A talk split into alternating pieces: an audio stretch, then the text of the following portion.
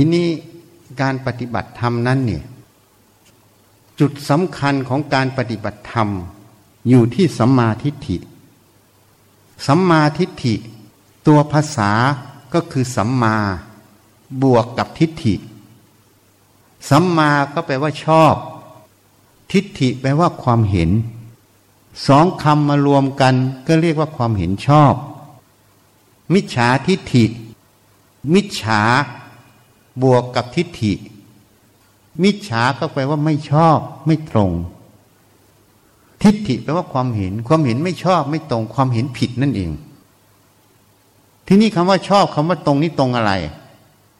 ก็ตรงความจริงนั่นเอง เพราะนั้นสัมมาทิฏฐิแปลว่าความเห็นชอบ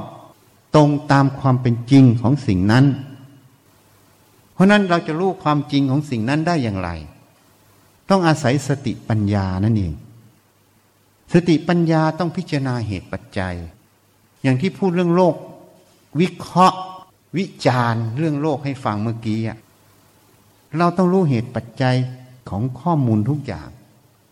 แม้แต่มาตรการรัฐเราก็ต้องรู้เลยว่าจุดประสงค์เขาอยู่ตรงไหนหลักสำคัญเขาอยู่ตรงไหน โดยเขาเจตนาไม่เจตนาก็ช่าง เราไม่ได้พูดเพื่อจะเบมหรือทำลายเขา แต่เราพูดเพื่อเราจะรู้ว่า สิ่งที่ทำอยู่เนี่ยมันคืออะไร เราจะได้ปรับตัวเองให้ตรงกับตรงนั้น เมื่อเขาโยนความรับผิดชอบให้เรา เราก็ต้องรับผิดชอบร้อยใช่ไหมถ้าเขาโยนความรับผิดชอบให้เราห้าสิบเราก็รับผิดชอบแค่ห้าสิบถ้าเขาไม่ให้เรารับผิดชอบ เราก็สบายชิวๆเห็นไหมอย่างประเทศจีนเนี่ยเขาไม่ให้ประชาชนรับผิดชอบเพราะตรวจหมด ประชาชนก็อยู่สบายใช่ไหม รวจเสร็จแล้วก็ใช้ชีวิตสบาย แต่ประเทศไทยไม่ใช่ โยนความรับผิดชอบให้ประชาชนเพราะนั้นประชาชนต้องระวังให้มาก ไม่นั้นติดโควิดตายไงฉะ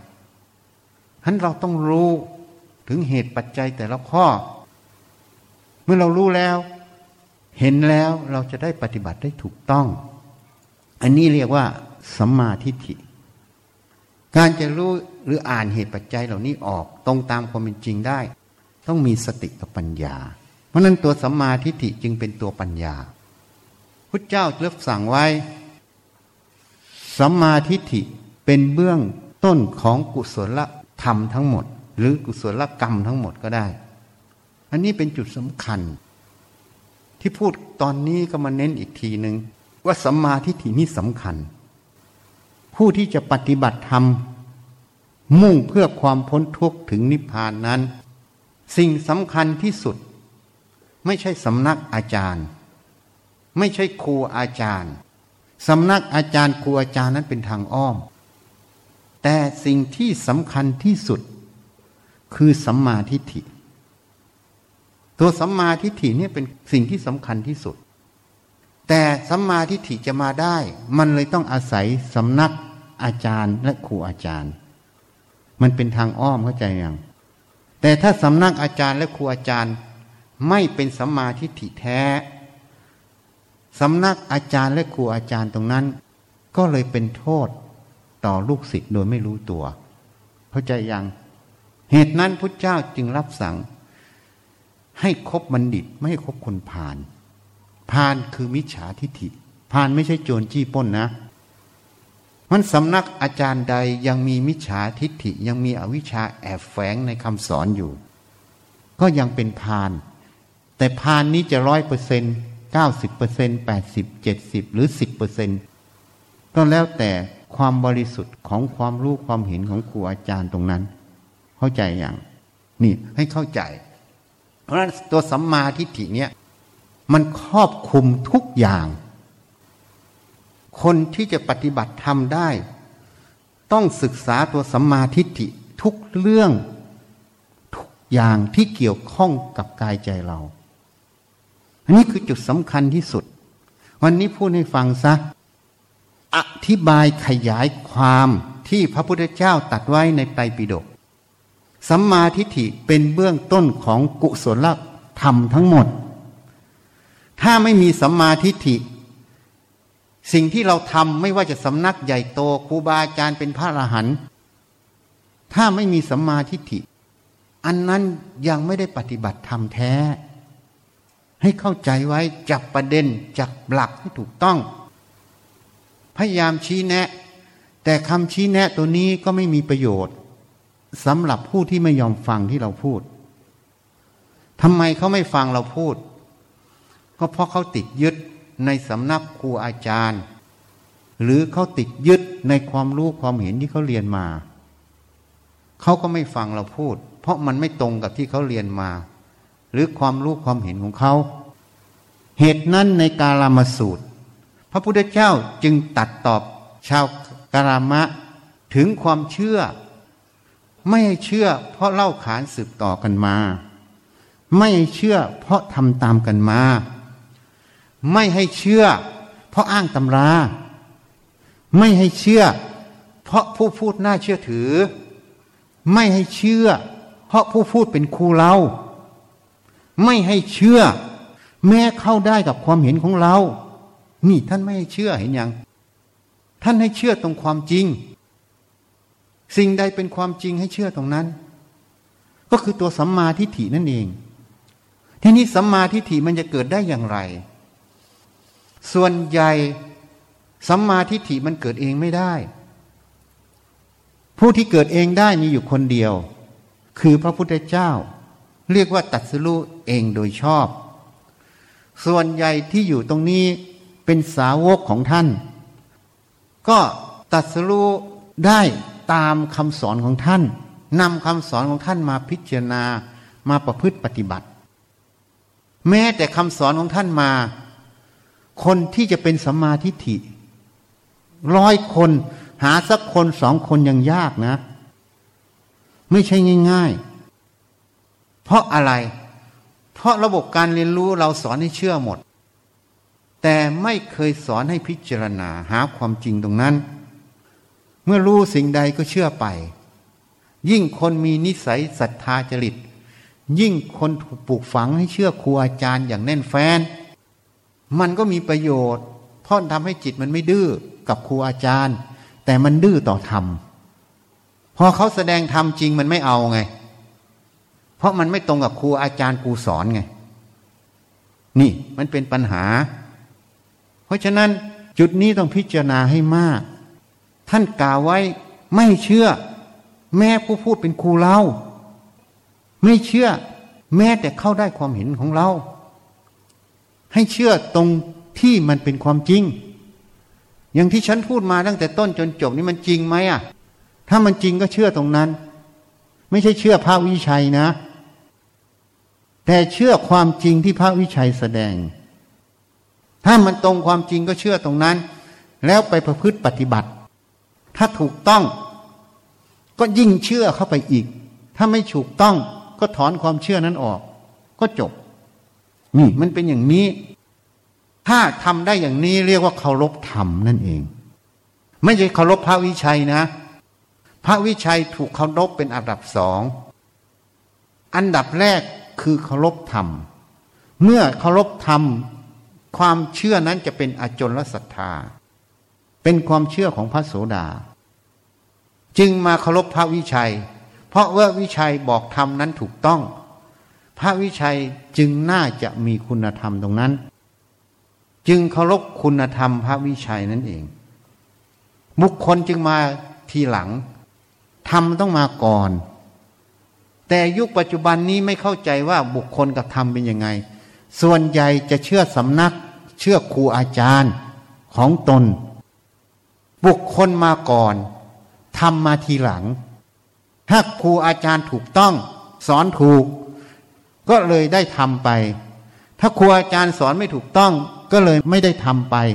เพราะเคารพครูอาจารย์ เชื่อครูอาจารย์ แต่ไม่เคารพธรรมไม่เชื่อธรรมนี่ มันเลยเป็นปัญหาทำให้อายุพระศาสนานั้นมันสั้นลงทำให้คนนั้นถึงพระรัตนตรัยไม่ได้ พระรัตนตรัยอยู่ตรงนี้ เหตุนั้นพระพุทธเจ้าได้ตัดไว้ไปดูในพระไตรปิฎกได้ ท่านกล่าวพามเราตถาคต พิจารณาไปในสามไตรโลกธาตุนี้ เราจะเคารพผู้ใด ท่านพิจารณาไปพระอรหันตสาวกก็เกิดจากพระโอษฐ์ของท่าน เทวดาพรมนาค ก็ต่ำกว่าท่าน แม้แต่มนุษย์ก็ไม่ถึงพระนิพพานไม่มีความรู้อันบริสุทธิ์เหมือนท่าน ส่วนอบายภูมิสี่สันนรก อสุรกายเปรตสัตว์เดรัจฉาน ยิ่งไม่ต้องพูดถึง เป็นมิจฉาทิฐิ ท่านพิจารณาหมดแล้ว ท่านจึงบอกพามเราตถาคตพิจารณาแล้วไม่เห็นสิ่งใดที่เราตถาคตควรที่จะเคารพ มีสิ่งเดียวที่เราตถาคตจะเคารพ คือธรรม เราตถาคตเคารพธรรม พระพุทธเจ้าทุกพระองค์ ตั้งแต่พระพุทธเจ้าองค์ปฐมลงมาจนถึงพระพุทธเจ้าสำนักโคดม บรมครูของเรานั้น องค์ปัจจุบันนี้ ท่านเคารพธรรมทุกพระองค์ พระปัจเจกพุทธเจ้าตั้งแต่พระปัจเจกองค์ปฐมจนถึงพระปัจเจกองค์สุดท้ายในปัจจุบันนี้ พระอรหันตสาวก ตั้งแต่พระอัครสาวก ของสมเด็จองค์ปฐมจนมาถึงพระอรหันตสาวกในยุคปัจจุบันนี้ ทุกท่านเคารพธรรมเป็นใหญ่หมด นี่ เราต้องเข้าใจประเด็นนี้ก่อน การเข้าใจประเด็นนี้ อันนี้เรียกว่าสัมมาทิฏฐิไง นี่เป็นตัวสัมมาทิฏฐินะ อันนี้คือเบื้องต้น เหตุนั้นในมงคลสูตร ท่านสอนไว้อยู่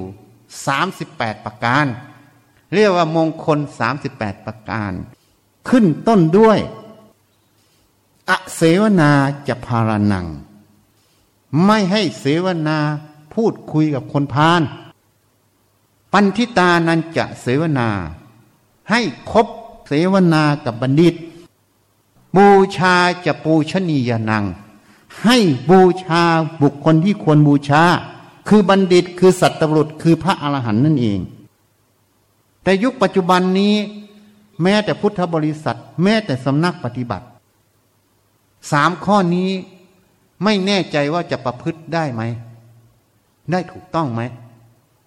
นี่ อันนี้คือเบื้องต้นของการประพฤติปฏิบัติ ลงท้ายของมงคลสามสิบแปดประการ คือเขมัง จิตกเกษมไง จิตกเกษมนั่นเป็นจิตของพระอรหันต์เพราะฉะนั้นมงคลสามสิบแปดประการทำไมท่านไม่แสดงสามสิบเจ็ดสามสิบหกสามสิบห้ายี่สิบแปดอะไรอย่างเงี้ยท่านทำไมแสดงสามสิบแปดข้อ มันเป็นปริศนาอยู่สามสิบแปดก็คือเลขสามกับเลขแปดแปดคือมรรคแปดมรรคแปดย่นลงคือสามคือศีลสมาธิปัญญา เพราะฉะนั้นมงคลสามสิบแปดประการก็คือตัวมรรคแปดหรือตัวสติสมาธิปัญญา หรือศีลสมาธิปัญญานั่นเอง มันเป็นปริศนา แต่มันขยายความออกสำหรับคนที่ไม่สามารถพิสดารออกไปได้ ต้องฟังทำพิสดารแต่คนที่ปฏิบัติย่อๆแล้วได้ ก็แค่ศีลสมาธิปัญญา หรือสติสมาธิปัญญา จริง ๆ ก็ตัวเดียวกันคือมรรคแปดนั่นเอง นี่ เพราะฉะนั้นจุดสำคัญที่สุดของการประพฤติปฏิบัติ ขึ้นต้นด้วยสามข้อแรกเนี่ย โดยเฉพาะข้อที่หนึ่งคืออาเสวนาจะพารนัง ข้อที่สองปันทิตานันจะเสวนา ข้อที่สามปูชาจะปูชนียนัง ไม่คบคนพาลเพราะการครบคนพาลที่เป็นมิจฉาทิฏฐิ คือการเสียประโยชน์ของผู้คบอย่างมหาศาลนั่นเอง เพราะเขาจะพาให้เราหลงผิด เพราะพาลจะไม่แสดงสัจธรรมคือความจริง มันจะมีความหลงหรืออวิชชาแอบแฝงในการแสดง เมื่อเราเรียนรู้ไปเราก็จะได้ เหมือนเราโหลดโปรแกรมคอมพิวเตอร์ เราได้ตัวโปรแกรมบวกกับตัวไวรัสไง แล้ว ตัวไวรัสนั่นแหละจะเป็นปัญหาต่อเครื่องต่อโปรแกรมเราในอนาคต นี่คือเหตุผลของอาเสวนา ส่วนทำไมให้คบบัณฑิต เพราะบัณฑิตนั้นเป็นผู้ที่มีสัมมาทิฏฐิ ท่านจะแนะนำประโยชน์ให้เรานั่นเอง คือความจริงนั่นเอง ที่นี่บูชาจะปูชนียนัง ให้บูชาบุคคลที่ควรบูชา เพราะถ้าเราไม่รู้จากบุคคลที่ควรบูชาหรือไม่บูชา เราก็ไปสมาคมด้วย เราก็ไปส่งเสริมบุคคลที่ไม่ควรบูชา ไปทำลายบุคคลที่ควรบูชา มันก็เป็นโทษกับเรานั่นเองอะแล้วประโยชน์ที่เราจะได้จากการครบบุคคลที่ไม่ควรบูชาก็ไม่มีนั่นเอง นี่ เพราะฉะนั้นนี่เป็นจุดเริ่มต้น เป็นสัมมาทิฏฐิข้อแรก รู้จักเลือกคบคนนั่นเองพูดง่ายๆอันเนี้ยเป็นจุดแรก แต่ส่วนใหญ่ของการประพฤติปฏิบัติ เราไม่รู้หรอกว่าใครควรครบไม่ควรครบพูดถึงวงของสงฆ์ของนักปฏิบัติ เราก็ไม่รู้หรอกครูบาอาจารย์องค์ไหนควรครบไม่ควรครบเราก็เอาชื่อเสียง เอาสำนักเอาอะไรมาเป็นตัวตั้งหมด หรือเอาความคุ้นเคย หรือเอาวิถีกรรมที่เคยเจอกันเคยมาร่วมกัน มาเป็นตัวตั้งไง อันเนี้ยคือข้อแรก จุดนี้เป็นจุดแรกของการที่จะบรรลุมรรคผลนิพพาน เป็นสัมมาทิฏฐิข้อแรก ให้รู้จักเลือกคบคน ถ้าเป็นพระชีก็ต้องอยู่ในสำนักที่ถูกต้อง อยู่ในครูอาจารย์ที่ถูกต้องนั่นเอง นี่ท่านจึงพูดไว้ในวุฒิสีวุฒิสีแปลว่า เหตุแห่งความเจริญนั่นเอง ข้อที่หนึ่งสัพปุริสังเสวะ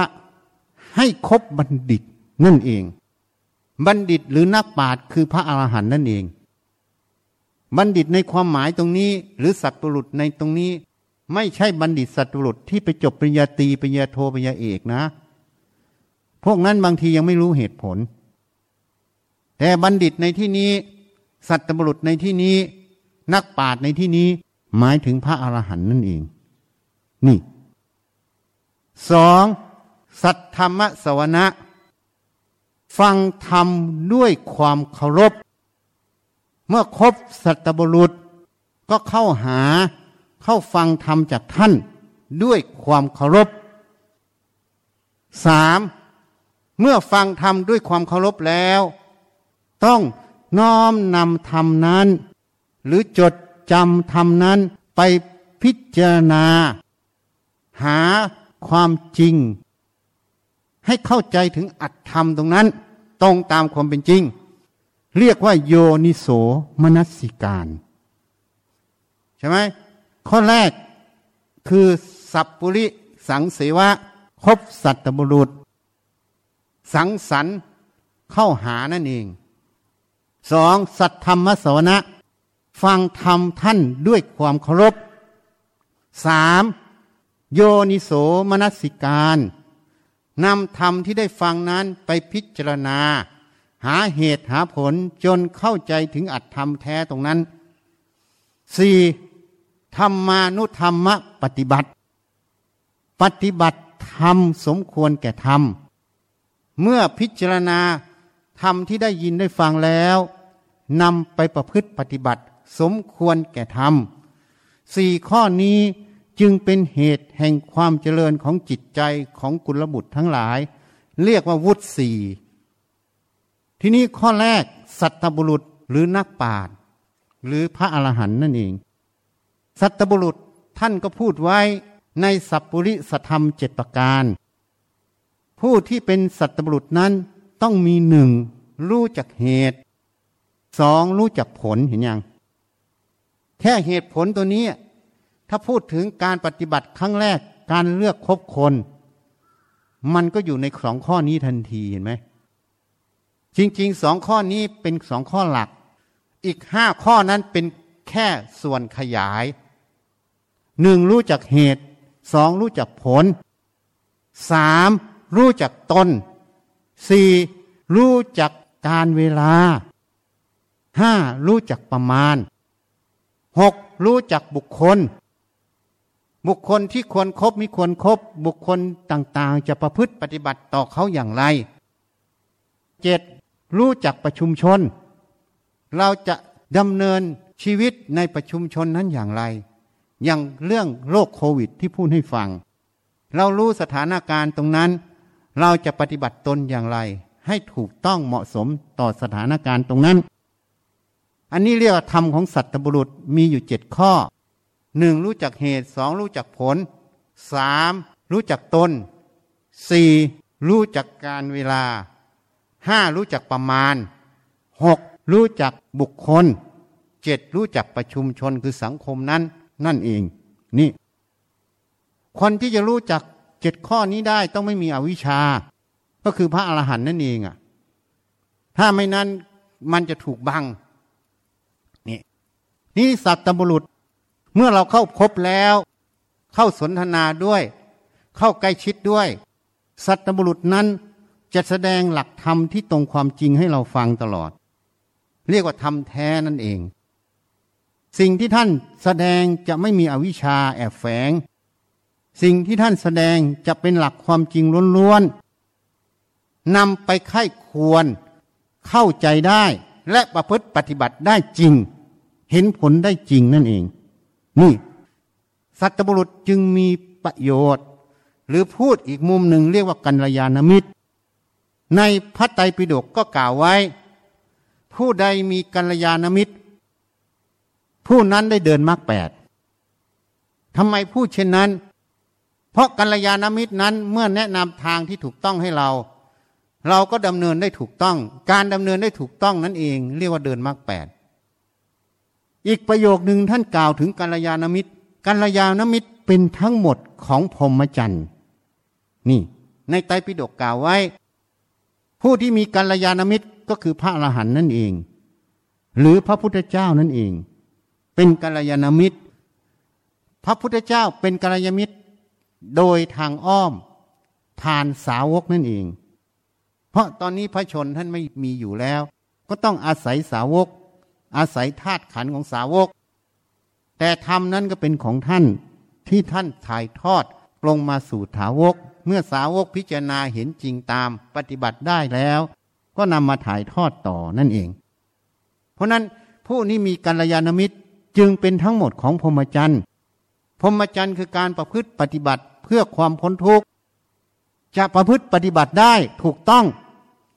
ต้องมีกัลยาณมิตร หรือสัตบุรุษเป็นผู้แนะนำนั่นเอง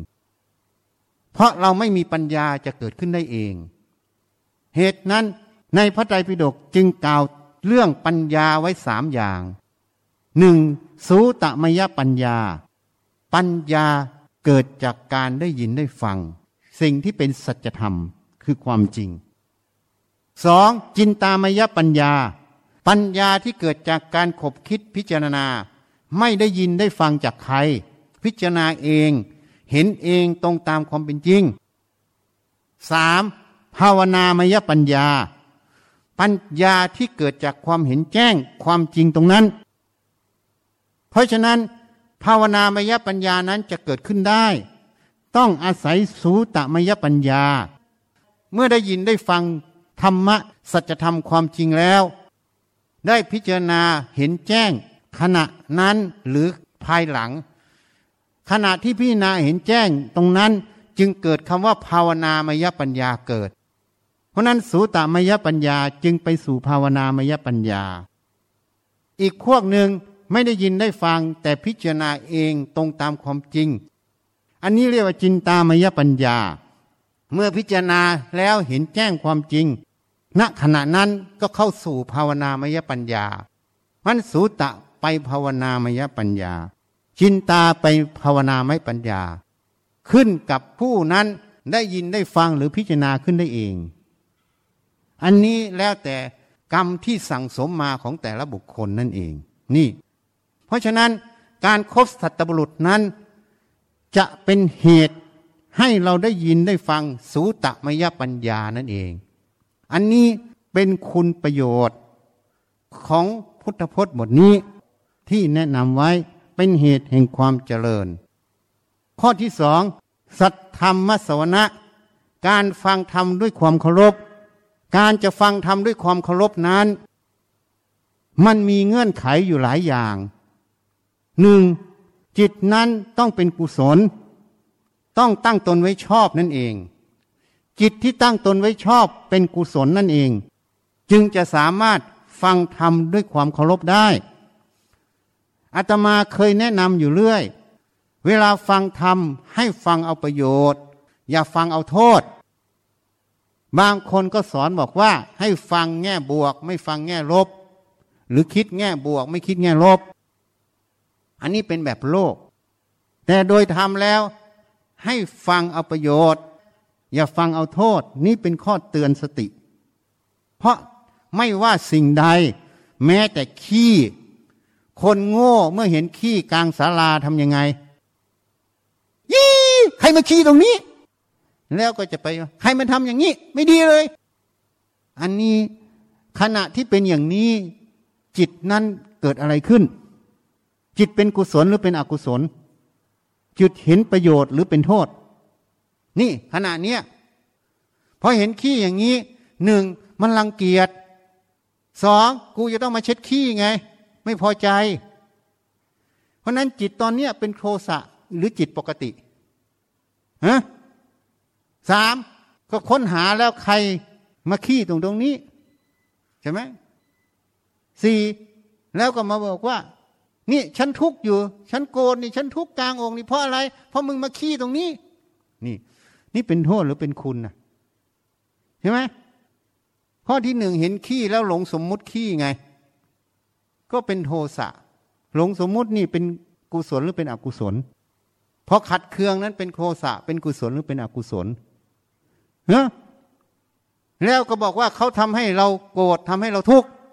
นี่ถูกต้องหรือไม่ถูกต้อง เป็นกุศลหรือเป็นอกุศล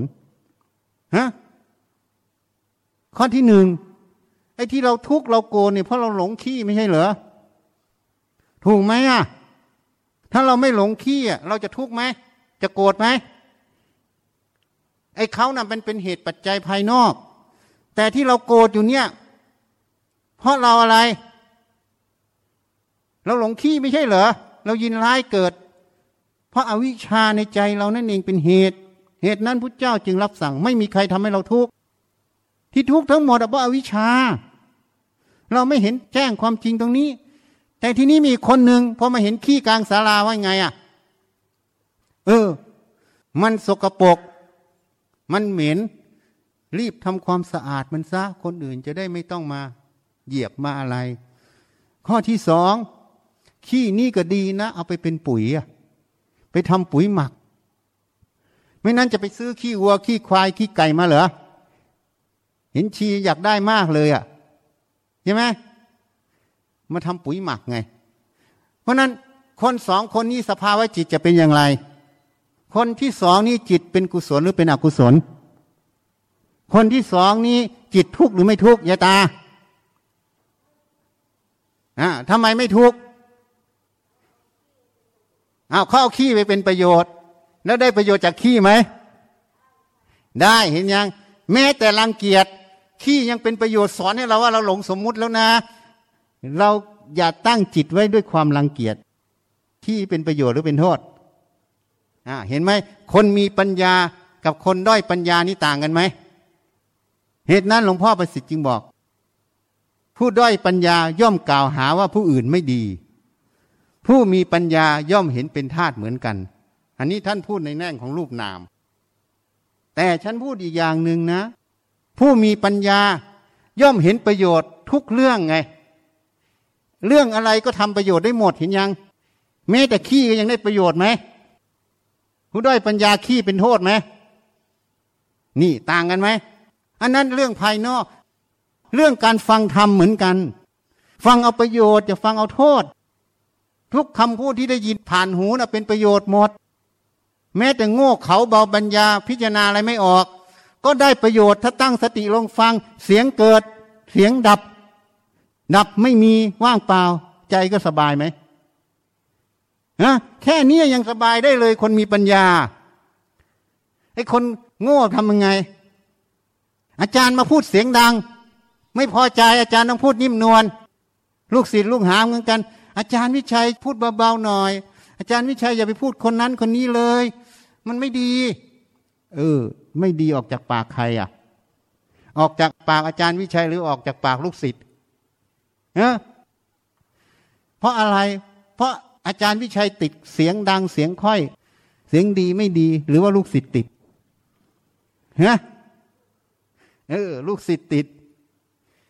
นี่ เพราะฉะนั้น พอเรามองอย่างนี้ปับ๊บจิตเราพอใจหรือไม่พอใจ ไม่พอใจเป็นโทสะเป็นทุกข์ขึ้น เขาจึงบอกว่าปรารถนาสิ่งใดไม่ได้ดังปรารถนาก็เป็นทุกข์ประสบสิ่งที่ไม่รัก ไม่ชอบใจก็เป็นทุกข์ไอเสียงดัง ๆ มันไม่พอบใจไงปรารถนาอยากได้เสียงค่อยเสียงนิ่มนวลไงใช่ไหมพอไม่ได้ก็เป็นทุกข์วิธีแก้ทุกข์ท่านบอกง่ายอย่าตายเลยอะก็อย่าไปตั้งปรารถนาไว้จบไหมทำไมไม่ต้องตั้งปรารถนาก็มันตั้งไม่ได้ เพราะของในโลกนี้เอาไปไม่ได้ แค่อาศัยผ่านมือผ่านเท้าเฉยๆผ่านมาแล้วก็ผ่านไป แม้แต่ร่างกายเราผ่านมา ถ้าอายุไขร้อยปีก็ผ่านร้อยปีก็ตายใช่ไหมเอาไปได้ไหมไม่ได้เลยไอ้ที่เราบอกว่ามันเอาได้นะมันความหลง มันความเห็นผิดนั่นแหละตัวมิจฉาทิฏฐิไม่ใช่สัมมาทิฏฐิเห็นยัง นี่มันฟังต้องฟังเอาประโยชน์ อย่าฟังเอาโทษ ถ้าเราตั้งไว้อย่างนี้เรียกว่า อัตตะสัมมาปณิธิ อย่างฉันอยู่กับหลวงพ่อประสิทธิ์เคยพูดให้ฟังแล้ว ฟังว่าท่านจะสอนอะไร เราจะได้ประโยชน์ตรงนั้นอย่างไร นี่เพราะฉะนั้นฉันฟังหลวงพ่อประสิทธิ์ไม่ว่าพูดอะไรได้ประโยชน์หมด ด่าฉันยังได้ประโยชน์เลยอะ่ะชมฉันก็ได้ประโยชน์ ด่าก็ได้ประโยชน์ ได้ประโยชน์ทุกเรื่อง ก็เหมือนขี้อะ แม้แต่ขี้ก็ยังทำประโยชน์ได้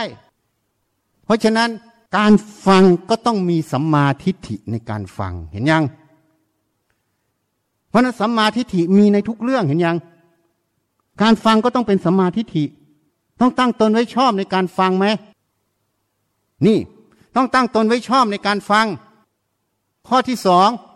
ต้องตั้งสติลงฟังทุกคำทุกประโยค ถ้าไม่ตั้งสติลงฟังทุกคำทุกประโยค สตินั้นก็ไม่ต่อเนื่อง แล้วอาจจะฟังคำไม่ชัดเจน อย่างเช่นบอกว่า เธออย่าตีหัวเขานะพอฟัง เธอตีหัวเขานะ ขาดคำว่า อย่าเนี่ยไม่ฟังสติมันขาดพอไปก็ไปตีหัวเขาตีหัวเขาเสร็จก็กลับมาบอก อาจารย์บอกว่าไม่ให้ตี เธอไปตีทำไม ก็อาจารย์เป็นคนบอกให้ไปตีหัวเขาอะ อาจารย์บอกหรือ มันฟังผิดทำไมฟังผิด ราะมันไม่มีสติในการฟังถูกไหมฟังไม่ครบประโยคใช่ไหมละเลยบางคำไปนี่ เพราะนั้นการฟังต้องฟังด้วยสติทุกขณะทุกคำพูด ไม่นั้นมันจะตกหล่นเมื่อตกหล่นแล้วเนื้อหามันตรงกันข้ามเหมือนยัง บอกเธออย่าไปตีหัวเขาพอฟัง เธอก็ฟังได้อยู่พออย่าเผลอไปนคิดนั่นคิดนี่ไม่ได้ฟัง พอฟังต่อก็ฟังว่าตีหัวเขาก็เลยไปตีหัวเขาแล้วก็มาบอกอาจารย์เป็นคนสั่ง แล้วก็โทษอาจารย์เองอะใช่ไหมพอตำรวจจับก็บอกอาจารย์สั่ง ก็เลยผิดอีกอะเห็นยัง ใครผิดอาจารย์ผิดหรือตัวเองผิด ตัวเองผิดเพราะอะไร เพราะขาดสติในการฟังต่อเนื่องถูกไหมนี่ เพราะฉะนั้นการฟังนี่ฝึกสติในตัวเห็นยัง แล้วทำให้เราฟังเนื้อหาคำพูดนั้นครบถ้วน จริงไหม ข้อที่สามต้องฟังด้วยสมาธิด้วย เมื่อสติมันจดจ่อต่อเนื่องในการฟังทุกคำทุกประโยค มันจะตั้งมั่นอยู่กับตรงนั้น มันใส่ใจในการฟัง มันก็จะไม่สนใจในความคิด ในเรื่องฟุ้งซ่านต่าง ๆ จริงไหมถูกไหมแม้แต่เรื่องง่วงหาเหานอน มันก็ไม่สนตามันจะตื่นเลยถ้าคนฟัง ต้องตั้งสติลงฟัง ให้สติมันต่อเนื่อง จดจ่อต่อเนื่องในการฟัง เมื่อมันจดจ่อต่อเนื่องในการฟัง มันจะตั้งมั่นเป็นองค์สมาธิ เมื่อมันเข้าใจอัตธรรมมันจะเกิดปิติ ก็คือความอิ่มเอิบใจเกิดฉันทะพอใจในการฟัง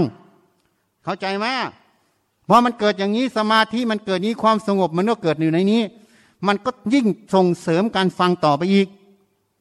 ไอ้ความง่วงหาเอานอนความฟุ้งซ่านต่าง ๆ มันก็หายหมด มันละโดยอัตโนมัติไม่ได้เจตนาละด้วย เหตุนั้นท่านสอนไว้ในอภิธรรมมักคนเจตนานี่ บางสำนักสอนว่าไม่ให้คิดทำอย่างไร ก็บริกรรมพุทโธทีที หรือไม่ก็เอาพุทโธ ทุกอริยาบทเดิน ก็พุทโธพุทโธ พุทโธ ท่องจนให้มันถี่ไม่มันแทรกความคิดได้ อันนั้นยังมีเจตนาบังคับความคิดนะ แต่ฉันฝึกตั้งแต่แรกไม่มีคนสอนฉัน ฉันพิจารณาเอง ฉันลองผิดลองถูกเอง เวลามันคิดมากทำยังไง เพราะฉันถูกสอนมาว่า สมาธิคือความสงบ เราไปฝึกสมาธิที่ถ้ำสีแก้ว กับอาจารย์สุวัตสุวโจ เราต้องการสมาธิ เขาบอกว่าสมาธิคือความสงบ เขาไม่ได้บอกว่าสมาธิแปลว่าตั้งมั่นนะพอเขาบอกว่าความสงบเราก็พยายามทำให้มันสงบ ถ้ามันคิดก็แสดงมันไม่สงบ เนี่ย ทำไงอะ่ะ เราก็สังเกต เวลาบังคับไม่มันคิด มันยิ่งคิดแล้วมันปวดหัวทำไงอะ่ะ เราก็ไม่บังคับ ไม่ตั้งว่าอยากคิด ไม่ตั้งว่าไม่อยากคิด ปล่อยเป็นธรรมชาติ ไม่ตั้งความปรารถนา ทั้งอยากคิด ทั้งไม่อยากคิด ห้ามก็ไม่ตั้ง ไม่ห้ามก็ไม่ตั้ง นี่ ทีนี้ทำยังไง ก็เปลี่ยนความสนใจดิ เวลาเดินก็มาอยู่ที่เท้า เวลาทำอะไรก็อยู่ตรงนั้น ให้ความสนใจมาอยู่ในอิริยาบถททั้งหมด ในปัจจุบันที่เราทำหน้าที่พอทำอย่างนี้ก็สังเกตอีก เวลาห้าโมงเย็นมานั่งสมาธิจะลอง ลองนั่งดูพุทโธเนี่ย หรือดูลมหายใจเนี่ย มันสงบง่ายหรือไม่สงบ มันสังเกตว่าเราทำอย่างนี้ในประจำวันเนี่ย เวลาเรามานั่งเนี่ย มันสงบ ความคิดมันน้อยลง โดยอัตโนมัติไม่ได้บังคับ นี่เราสังเกตเหตุที่ทำกับผลที่มันเกิด ศึกษาอยู่ตรงนี้ตลอด ลองผิดลองถูกอยู่ตลอด เพราะฉะนั้นเราไม่ได้บังคับ เมื่อไม่บังคับมากมันเลยพ้นเจตนา ถ้ายังบังคับอยู่มันยังมีอัตตา มีตัวตนอยู่ในการบังคับโดยไม่รู้ตัว นี่คนไม่เห็นประเด็นนี้ เพราะนั้นมันจึงเป็นธรรมชาติ ไม่บังคับมัน เพราะฉะนั้นเวลาเราฟังเหมือนกัน เราตั้งสติลงฟังต่อเนื่อง ไม่ได้ห้ามให้มันง่วงนอนไม่ให้ห้ามมันคิด แต่เรามาสนใจอัดทำต่อเนื่อง เมื่อมันต่อเนื่องเป็นสมาธิ ความฟุ้งซ่านความง่วงนอนมันหายเอง ทีนี้ถ้าเราไปเอาความฟุ้งซ่านความง่วงนอนเป็นอารมณ์ มันก็ฟุ้งซ่านก็หลับก็ฟี่ไปดีเห็นไหมมันก็ไม่ได้ประโยชน์ไหนแต่ถ้าเราใส่ใจฟังตั้งสติลงฟัง ฟังให้ต่อเนื่องทุกประโยค สมาธิมันเกิดเอง มันละความฟุ้งซ่านละความง่วงเหงาเขานอนเอง โดยไม่ได้มีเจตนาอยากให้มันหายนะ นี่ ทีนี้เมื่อฟังแล้วก็พิจารณาแต่ละคำแต่ละประโยค ตามที่ท่านแนะนำที่ท่านพูดมาแต่ละคำแต่ละประโยค มันมีเหตุมีผลไหมมันเป็นความจริงไหมคำว่าความจริงมันมีเหตุผลรองรับไหมแล้วท่านแนะนำอะไร เหตุผลเป็นอย่างไรพิจารณาไป แม้แต่เรายังตัดสินใจไม่ได้ ก็ฟังไปก่อน พิจารณาตามไปก่อน เสร็จแล้วถ้ามันได้ส่วน มันก็อาจจะเข้าใจอัดทำตรงนั้นชัดแจ้ง มันก็อาจจะบรรลุธรรมขณะที่ฟังได้ไง เหตุนั้นคนที่บรรลุธรรมต่อหน้าพระพักพุทธเจ้าในสมัยพุทธกาลก็เกิดอย่างนี้ล่ะ เมื่อท่านพิจารณาอัดทำตามที่พุทธเจ้าแนะนำไปแต่ละคำเดโรดสติสมาธิปัญญาตรงนั้นมันรวมตัว มันเห็นแจ้งในขณะนั้น มันจึงละสังโยชน์ได้ขนาดนั้นเลย นี่ เพราะนั้นนี่คืออานิสงส์แห่งการฟังธรรม เป็นการฝึกทั้งสติ ฝึกทั้งสมาธิ ฝึกทั้งปัญญานั่นเอง ผู้ที่ไม่บรรลุในขณะที่ฟัง ก็ฟังแล้วจำไปขบคิดพิจารณาเรื่อยๆ แล้วก็เอาไปทำในชีวิตประจำวันเมื่อทำไปในชีวิตตะวันวันได้ส่วนสมส่วน ก็อาจจะบรรลุทำไปตรงนั้นด้วยก็ได้ เหตุนั้นท่านจึงกล่าวไว้ สัทธรรมสวนะ ฟังธรรมโดยความเคารพ ถ้าฟังอย่างที่พูดมาอธิบายทั้งหมด เรียกว่าฟังธรรมโดยความเคารพ ผู้ที่ไม่ตั้งสติลงฟัง เอาแต่ง่วงเหงาหานอน เอาแต่ฟุ้งซ่านลำคาญ ผู้นั้นไม่ได้ฟังธรรมโดยความเคารพ ไม่เคารพธรรมนั่นเอง นี่ การฟังธรรมด้วยความเคารพที่ถูกต้อง ตัวนี้ก็คือสัมมาทิฏฐินั่นเอง ถูกไหม ถ้าไม่มีความเห็นชอบอย่างนี้จะฟังทำอย่างนี้ได้ไหม นี่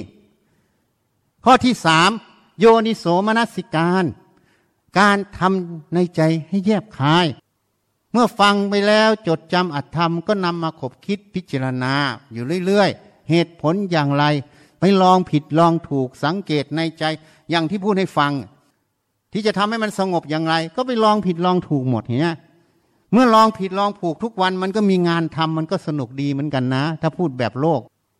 จริง ๆ ไม่ได้สนุก จริง ๆ คือมันมีฉันทะความพอใจอยากทำเพราะทำแล้วมันรู้เหตุรู้ผล รู้เหตุรู้ผล มันก็อยากทำมันไม่ทำแบบซื่อบื้อตื้อตื้อไป เหมือนเขาบังคับทำเหมือนชีที่เนี่ยพอมาก็อะระหังสัมมา coffee อะระหัง coffeeแล้วมันจะได้อะไรบวชมาเกือบสามสิบปีแล้ว เพราะอะไร เพราะไม่เคารพธรรมแม้แต่การสวดมนต์ก็ไม่สวดด้วยความเคารพ สวดด้วยความเคารพต้องสวดแบบไหนอะ ก็ต้องใช้สติสวดทุกคำทุกคำพูด ใช้สมาธิสวด ใช้ปัญญาพิจารณาอัตธรรม เนื้อหาที่สวดอยู่นั้นควบคู่ขนานกันไปตลอด เมื่อไม่เคารพธรรม ไม่สวดด้วยความเคารพ ประโยชน์ของการสวดมนต์ก็เลยเป็นนกแก้วนกขุนทอง บางทีก็มา coffee coffee เหมือนชีที่เนี่ย บวชมายี่สิบกว่าปีแล้วก็อย่างนี้ เพราะอะไร เพราะไม่มีความใส่ใจตัวเอง ไม่พิจารณา ไม่ฟังธรรมด้วยความเคารพ ไม่นำไปขบคิดพิจารณา ไม่นำไปประพฤติปฏิบัติแก้ไขตนเอง ก็เลยเป็นอย่างนี้ยี่สิบกว่าปีก็หลอกข้าวชาวบ้านกินเฉยๆอะ จึงน่าละอายที่สุด ฉันไล่แล้วนะไม่ให้อยู่ แต่ยังดันทุลังอยู่ ที่นี่ไม่ต้องการผู้ที่มาอิงแอบพระศาสนา ที่นี่ไม่ใช่โรงแรม เคยพูดให้ฟังแล้ว ที่นี่คือที่ปฏิบัติผู้ที่ต้องการหาความจริงในกายใจเพื่อมรรคผลนิพพานนั่นเอง นี่ นี่มันเป็นอย่างนี้ มันก็เลยไม่ได้ประโยชน์ เหตุกับผลมันสมควรไหม เมื่อปฏิบัติแบบสัตว์เดรัจฉานสวดมนต์ก็คอฟฟี่ก็คือสัตว์เดรัจฉาน ดูหมามันกินแล้วก็นอนเห็นยัง ยิ่งเป็นชีด้วย ไม่มีฮิริโอตปะนั่นเอง กินข้าวชาวบ้านเขา นี่ มันเป็นอย่างนี้ เหตุก็สมควรแก่ผลถูกไหมปฏิบัติด้วยสัตว์เดรัจฉาน จะได้มรรคผลนิพพานไหมมิจะจมดิ่งลงไปนั่นเอง ถ้าปฏิบัติแบบพระต้องปฏิบัติแบบไหน สวดมนต์ก็ต้องมีสติสมาธิมีปัญญาในการสวด ฟังธรรมก็ต้องฟังด้วยสติสมาธิปัญญาในการฟัง เรียกว่าฟังธรรมโดยความเคารพ สวดมนต์โดยความเคารพ เคารพทั้งพุทธพจน์พุทธเจ้า เคารพทั้งการประพฤติปฏิบัติตรงนั้น นั่นยังเรียกเคารพที่ธรรมานุธรรมปฏิบัติ ปฏิบัติธรรมสมควรแก่ธรรมข้อนี้จะเกิดไม่ได้เลย ถ้าไม่มีสัมมาทิฏฐิอีกนั่นเอง ไม่มีตัวปัญญานั่นเอง การจะปฏิบัติธรรมสมควรแก่ธรรม ต้องอ่านเหตุปัจจัยออก ยกตัวอย่าง เอาง่ายๆเลย จะตีตะปูเนี่ยถ้าไปเรียกมีดไปตีมันจะได้ประโยชน์ไหม ต้องใช้มีดหรือใช้ค้อน ถ้าจะเลื่อยไม้ ใช้ค้อนไปเลื่อย ได้ประโยชน์ไหม การใช้ค้อนกับตะปู การใช้เลื่อยไปเลื่อยไม้นั่นละ่ะ มันปฏิบัติสมควรต่อสิ่งนั้น มันสติปัญญาต้องอ่านเหตุปัจจัยออก แม้แต่ในสภาวะจิตในตรงนั้น มันเป็นเหตุปัจจัยอย่างไร ต้องสังเกตพินิจพิจารณาออก มันตรงสัมมาทิฏฐิไหมเหตุผลอยู่ตรงไหน ถ้าอ่านออกหมด มันจะปฏิบัติได้ถูกต้องกับตรงนั้น ยกตัวอย่างเหมือนขับรถ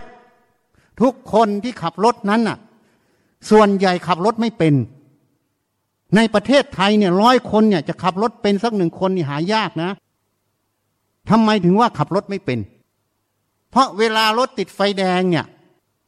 เราเหยียบเบรกหรือเหยียบคันเร่ง เหยียบเบรกทำไมต้องเหยียบเบรกก็เหตุปัจจัยภายนอกอะ ไฟแดงมันบอกให้เหยียบเบรกรถคันหน้ามันติด ถ้าเหยียบคันเร่งก็ชนเขาสิเป็นโทษไหมทีนี้ทำไมว่าคนขับรถไม่เป็น เพราะ คนส่วนใหญ่ในโลกนี้เนี่ย เวลาทำอะไร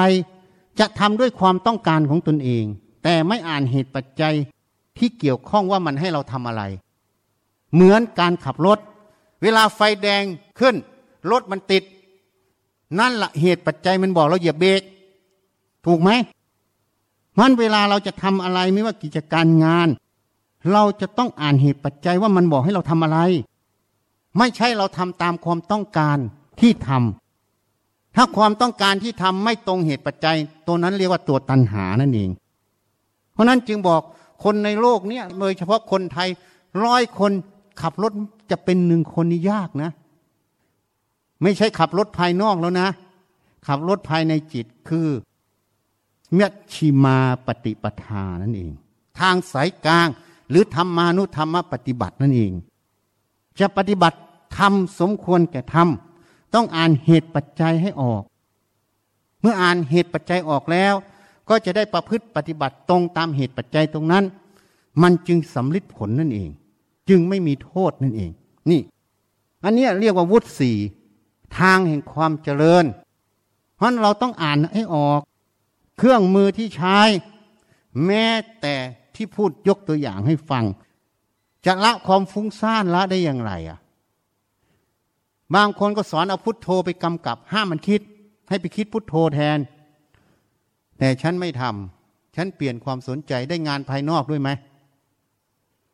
ได้ไหม ได้สติปัญญาด้วยไหม แล้วไม่บังคับมันไม่ปวดหัวด้วยไหม มันจึงเป็นอนัตตาธรรมนั่นเอง การไปบังคับมันเป็นอัตตา คนมองไม่เห็นประเด็นนี้เพราะปฏิบัติธรรมเพื่อละอัตตานะ ไม่ใช่เพื่อสร้างอัตตา แต่เขาจะมีอุบายออกมา ก็ทำให้มันสงบนิ่งแล้วก็ค่อยมาพิจารณา แล้วทำไมไม่ละตั้งแต่ต้นน่ะ พิจารณาก็เพื่อไปหาละอัตตาอีก เพื่อไม่ติดยึดในสมมุตินั่นเอง ถูกไหมทำไมไม่ฝึกตั้งแต่ต้นจบ นี่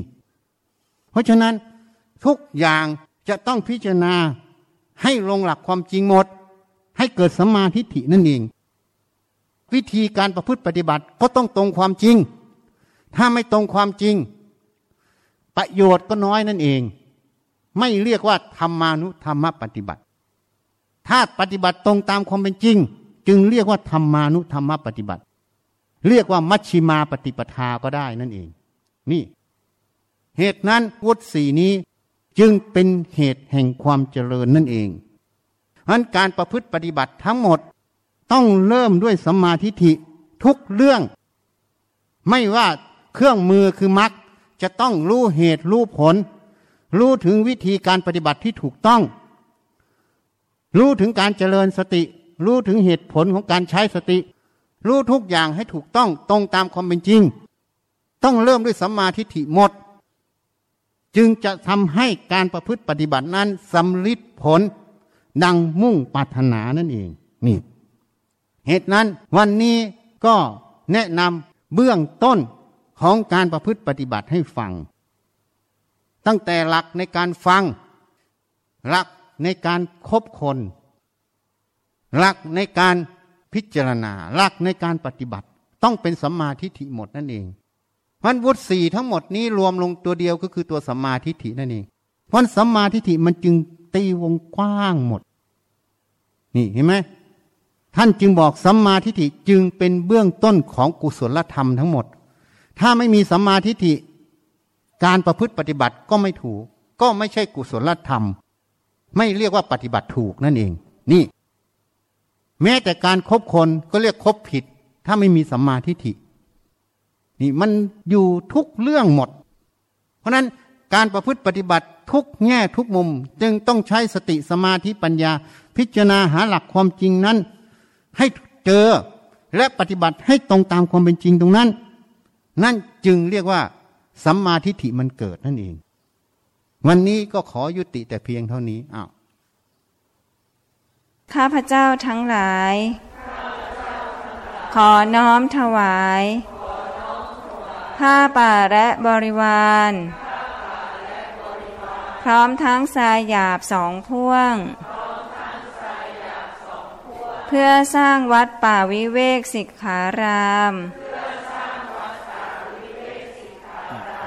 แด่พระพุทธเจ้าทุกๆพระองค์ โดยมีสมเด็จพระพุทธเจ้าองค์ปฐมสิกขีทศพลที่หนึ่งเป็นประธาน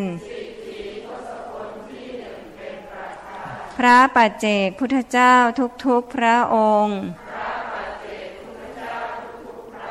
พร้อมทั้งหมู่สงฆ์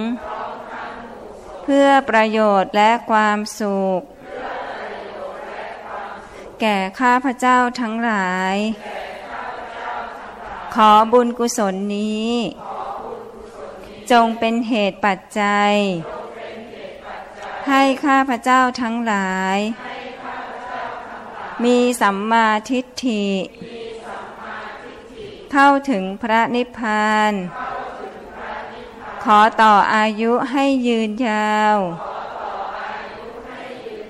สุขภาพแข็งแรง โรคภัยสลายตัว หรือไม่เกิดโรคภัย แคล้วคลาดจากโรคระบาดนี้ และปลอดภัยในการฉีดวัคซีน ขอให้คนไทยและคนในโลกนี้ มีสติมีสมาธิ มีจิตที่แจ่มใสเบิกบานตั้งมั่น ในการดำเนินชีวิตที่ถูกต้อง ทั้งในสภาวะปกติ และในสถานการณ์โรคระบาด ขอให้ประเทศไทย เกิดองค์ความรู้ที่ปลอดภัย ในการคิดค้นวัคซีนได้สำเร็จโดยเร็ว ขอให้ภัยพิบัติทั้งหลายสลายตัวข ขอให้เศรษฐกิจของผู้ทำบุญคล่องตัว และเศรษฐกิจของประเทศฟื้นตัวโดยเร็ว ขอให้มีสติปัญญา หน้าที่การงานราบรื่น ปัญหาและอุปสรรคทั้งหลายสลายตัว ขออำนาจบุญกุศล ที่ได้ทำในครั้งนี้ ขอให้กฎของอกุศลกรรมเก่าทั้งหมด สลายตัวไป ขออุทิศบุญกุศล ที่ได้ทำในครั้งนี้ แก่แพทย์พยาบาล บุคลากรทางสาธารณสุข ทุกสาขาอาชีพทุกคน ประชาชนทั้งหลายในโลกใบนี้ และแก่บิดามารดา บุตรธิดา พี่น้อง ครูอาจารย์ ญาติมิตรของข้าพเจ้าทั้งหลาย ทุกภพทุกชาติ จนถึงปัจจุบันชาติ เจ้ากรรมนายเวรทั้งหลายเท้าสักกะเทวราชพยายมราช ท้าววัสวัตีเทวราช ท้ามหาราชทั้งสี่และบริวาร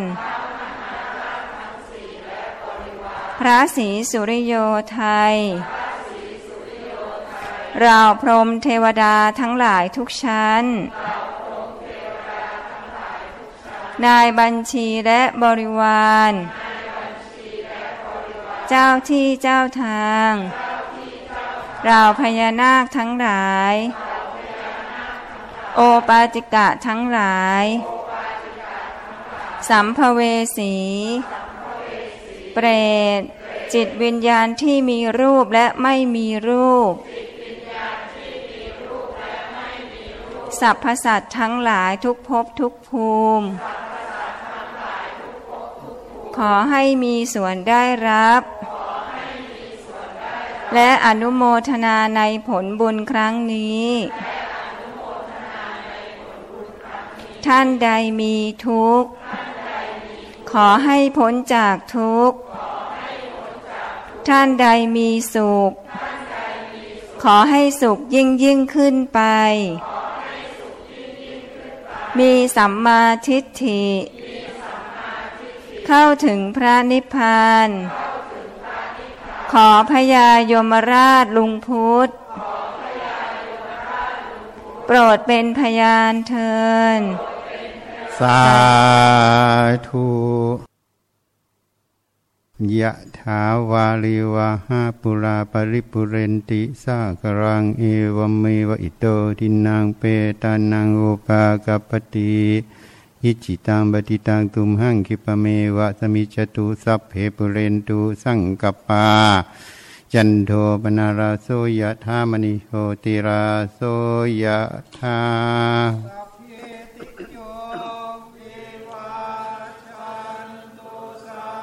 ฮารโควินาสตุมาเตภาวัตวันตารายโยสุขิเทคายุโก